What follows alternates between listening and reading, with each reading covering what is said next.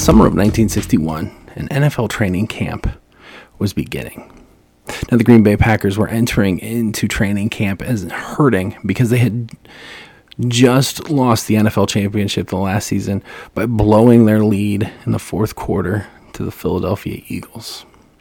And I'm sure that they were all walking into training camp with the expectation that they were going to hone their skills. They were going to take those professional skills that they knew and they were going to fine tune them and craft them and that they were going to use them in order to win the championship that next season.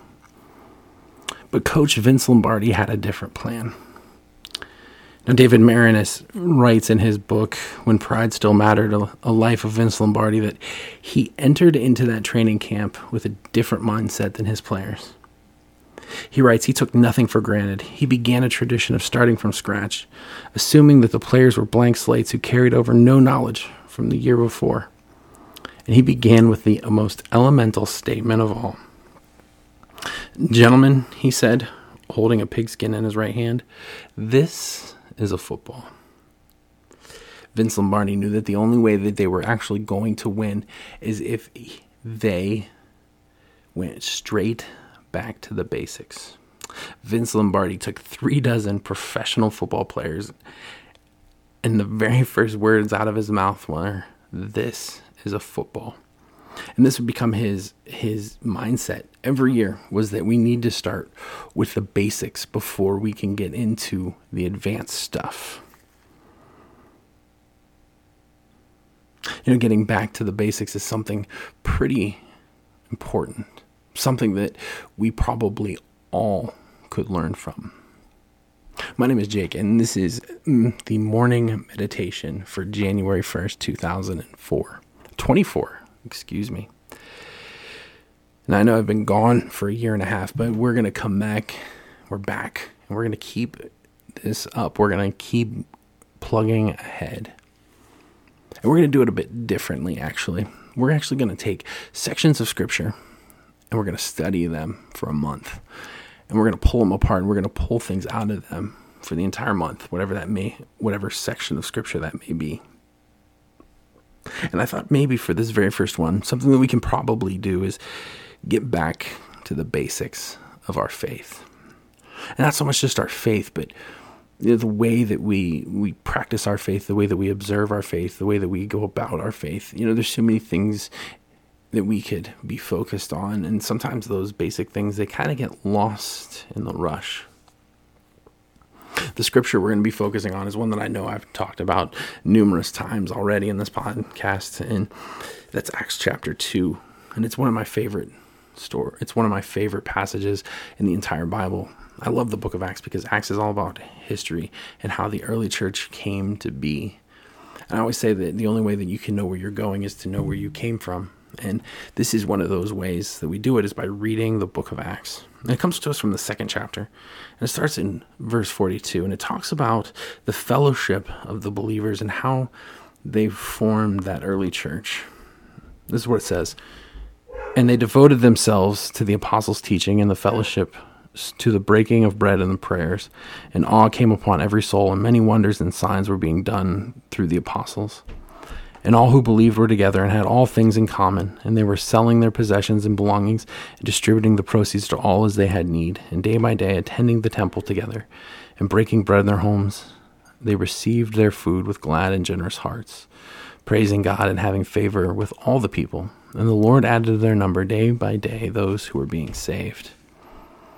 Now, this is what the end result was, but what was the beginning? Well, in order to do that, we need to go back even further. Obviously, you know, we just celebrated the birth of Jesus and his coming to our our earth as as a child and, and growing up.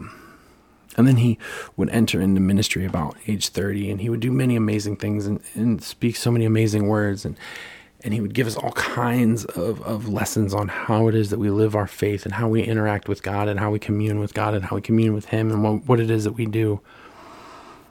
And then those crazy radical teachings that, that rocked the Jewish world would cause him to be crucified.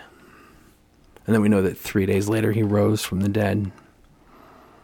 And he would continue to reveal himself to his followers and to his believer and his friends and family and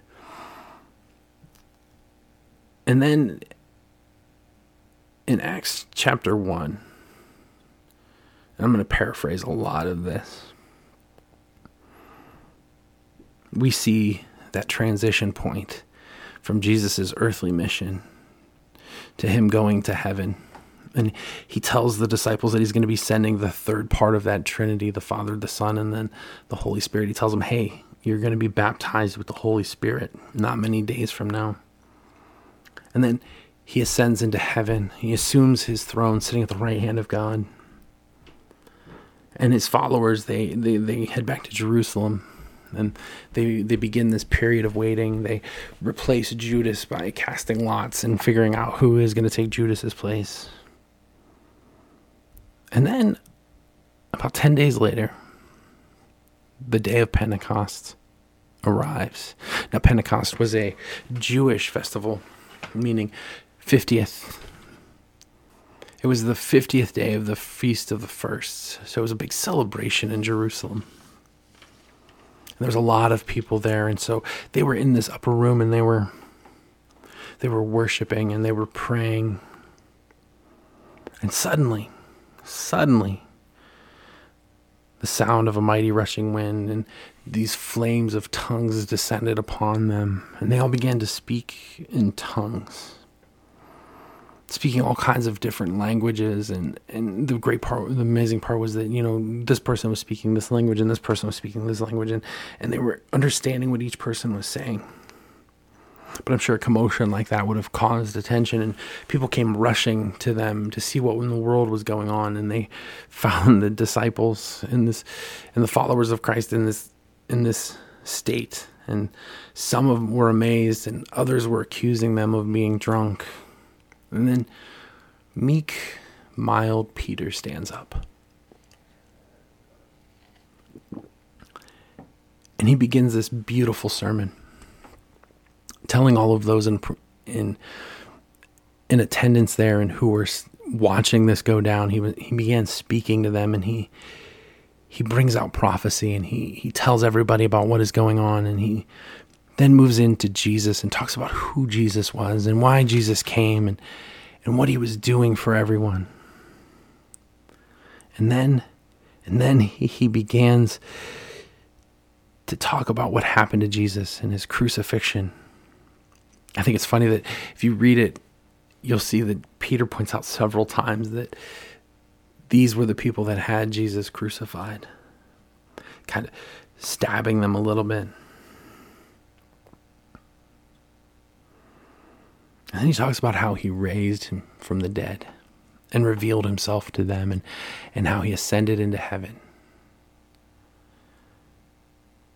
And his words I, I must have been so profound to hear for those people. Because we're going to, as we pick up here in chapter, in verse 36 in chapter 2, we're going to see the end result of this sermon. Peter ends on, on this final note. He says, Now let all the house of Israel therefore know for certain that God has made him both Lord and Christ, this Jesus whom you crucified. Now, when they heard this, they were cut to the heart and said to Peter and the rest of the apostles, Brothers, what shall we do? And Peter said to them, Repent and be baptized, every one of you, in the name of Jesus Christ, for the forgiveness of your sins and you will receive the gift of the Holy Spirit. For this for the promise is for you and for your children and for all who are far off, everyone whom the Lord our God calls to himself. With many other words he bore witness and continued to exhort them, saying, Save yourselves from this crooked generation. So those who received, received his word were baptized, and there were added that day about 3,000 souls.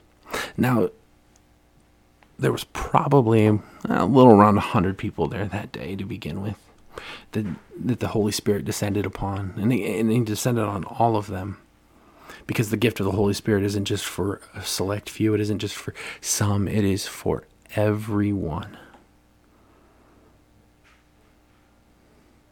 And because of Peter, meek, mild Peter, who up until this point you know, would have a background role unless he really wanted to come to the foreground. Well, he stood up and he became a leader that day. And he preached the sermon that proved who Jesus Christ was to so many people that 3,000 people became believers.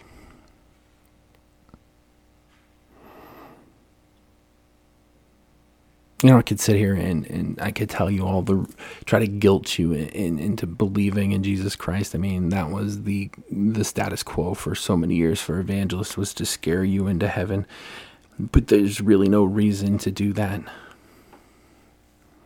What I can tell you though is that you know we live in this very dark world. I don't I don't need to point out examples. You see them every day, and we live in a world that tells us that we are simply not enough. That no matter what we do, we're never going to be good enough.